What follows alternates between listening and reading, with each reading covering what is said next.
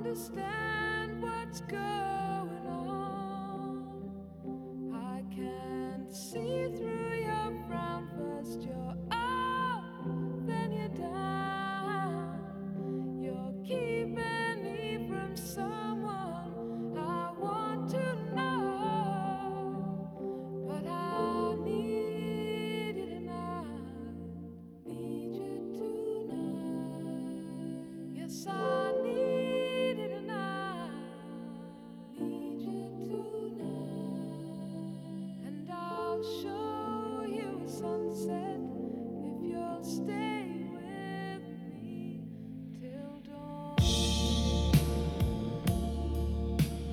So today we're speaking with Judie Tzuke, who's just about to embark on a woman to woman autumn tour in the UK.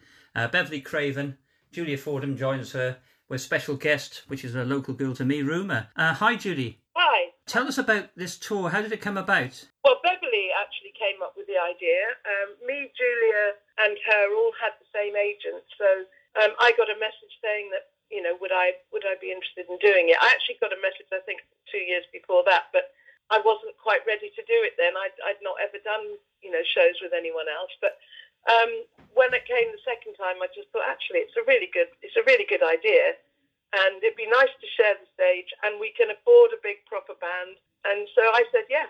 and that's how it started, and it's sort of grown from there. And it was so much more than we expected it to be. Um, we do so much more together. It, you know, we've all become really good friends. We didn't know each other before. We knew of each other, but we'd never met each other. So Oh, okay. um, it was everyone thinks we must have known each other forever, and that's certainly how it feels. Um, but that's not the reality. I mean, such talent amongst the three of you down the years, Judie. Oh, thank you. That's very lovely. Um, yeah, and I knew. I mean, I had both albums. Well, obviously Beverley and Julia have done more than one, but I had their first albums, and I'm sure I probably had some of their others. But uh, it was, you know, we're all different enough, but we have similar audiences. It's been great to sort of cross over and share our audience with each other. Sure. And a local girl to me, uh, Rumer will be joining you. She will, and her voice is so gorgeous. And um, you know, we've yet to all get through the rehearsals and find out how it all works, but I'm sure it's going to work beautifully. Yeah, I remember her before she became famous, singing in a local pub. How about that? Wow, yeah. Well, And- in fact, I spent a lot of time in a club in London, a music club where they had, you know, many singer-songwriters, and I knew her manager, representative, whatever it was, and I knew everybody that she was working with. But I just, for some reason, we never collided. You know, we didn't meet each other, but I knew all about her, um, and I knew she was brilliant at that same time before she got famous. I was a great love of Karen Carpenter and, and her voice closest to it, I think. Would you agree? Well, yes, I would, except for that there is another girl called Harriet who also Really? Okay. yeah, you look her up. Look up Harriet. Yeah. All right, we'll do that. I think Rumer's voice is extremely gorgeous and, and definitely sounds like Karen Carpenter, but also sounds very much like Rumer. Yes, in her own way. You come from a talented family, don't you? I mean, your parents especially. Uh, tell us about the Andrew Lloyd Webber and Tim Rice connection. well, my father, um, he died very young actually. He died when he was 40. But he always loved music and would have loved to have been in music and constantly used to bring back terrible sort of weird instruments and lock us kids with him up in the study so they play awful noises to us. but when uh, made quite a lot of money and rather than just sort of spend it on normal things, he decided to try and support up and coming artists, people who, you know, needed help to be able to give up their day job really and concentrate on their music. And he was sent an album called Joseph and the Amazing Technicolor Dreamcoat that had been done for basically for school shows, you know. Um, but he thought they were so talented that he paid them an amount of money and offered him his office upstairs so that they could write Jesus Christ Superstar. Wow. And so they also did it in my dad's flat. You know, I'd, I'd come home from school and Andrew would be playing the piano and doing all the, you know, putting it all together. Um, so yes, he did that. He also helped other musicians, but none of them quite to the point of what Andrew and Tim managed. No one would have guessed then how big they would have become and what they would have done. maybe. you know, my dad obviously thought they were going to be really Yeah. It's such a shame. He died just before the show opened in London. Oh, I never got to see it. No. Now, by 15, you were writing poems which you turned into songs, and Tony Visconti signed you, didn't he?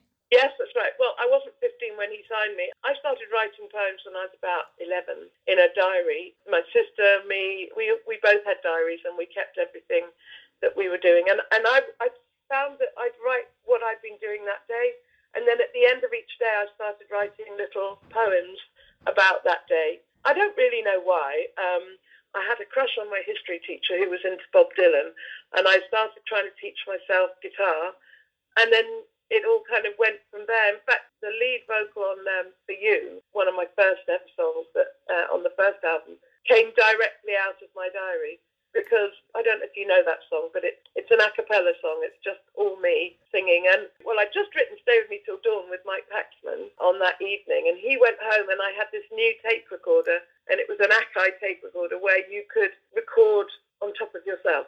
Trying to teach myself how to do that. And so I started off and started singing the first backing vocal line. I didn't think about what I was going to say. I just sang this, here they come again, here they come again, hope they're going to find me. And then I put harmonies on that. And then I just came to my head, which was here I am looking for love and affection. And I put harmonies on that. And it, the two vocals, well,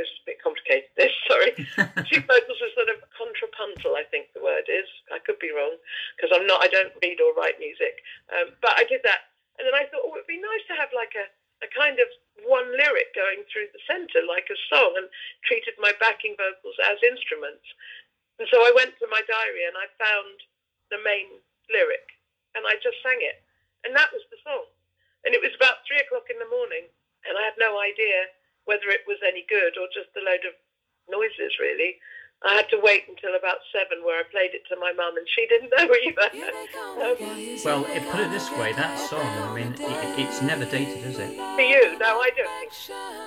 Your word changing to everything that I might say. Every thought, every smile finds its way back to you. Every step that I take, anything that I do.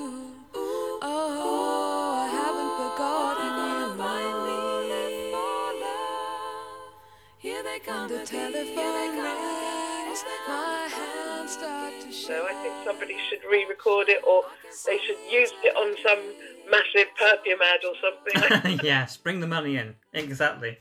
Yeah. Now, you've written songs for many well known names down the years. Does that give you a lot of satisfaction, Judie? hmm I do kind of enjoy being on stage, but I've never been comfortable with being centre of attention or being looked at, really.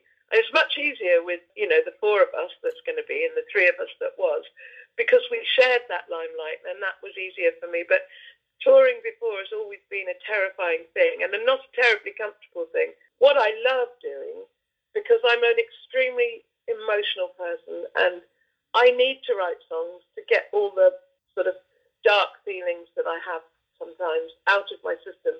And not just dark feelings, angry feelings, even happy feelings. It helps me to write. So writing for other people was like a new step up for me because I've been in this world and on this planet so long and had most experiences in some shape or form. And I love working with young artists because I can help them, I can connect with people usually, because usually some of what they're going through and feeling I've been through, so I can make it mine and theirs, and it, it helps me be able to write more songs. They become my muses, and, and I can make songs that mean as much to me as they do to the artists that I'm working with. And it's definitely quite a, an exclusive situation to be in where I get to talk to people about their lives in a way that on a day-to-day basis most people very rarely get to talk to anyone like that. So I learn so much people I work with and I made a lot of friends with the people that I work with because of that connection, because we've been able to share our feelings. It means that I keep writing. I write on my own still as well, um, and I write the top lines on my own. But I do love working with up and coming artists who aren't jaded by the business, who actually see that it's all a bit magic. And if you write a great song, it will win through. unfortunately, that's not always the case, I know, but I love going into writing a song with that feeling that something I say might change someone's life, might attach it to their, you know, their life. Well, like Serve Me Till Dawn, I mean, when we stage and we um, look out the audience, because I'm not singing all the time, I get the opportunity to watch the audience and understand and, and revel in, in the sort of emotional uh, feelings that they're all having. Uh, it's what made the Woman to Woman tour so special to me was actually learning that our songs are not just songs to other people; they're a time in their lives, and Yes. it takes back. And uh, and that's why this tour is mainly uh, nostalgic. It is mainly the early songs. I've got a new album coming out next year, and I certainly hope at some point I'll be able to sing new songs. But this tour is all about taking people to their hopefully happy place. um, you know, in the past when they first found music, um, and it's all about the love of music, really. Sure. Well, listen, Judie, I wish you and the tour every success and all the best for the future. Look forward to your new album next year. Have a great tour, won't you? Thank you very much. Bye bye, Judie. To meeting you. Bye bye. I am human.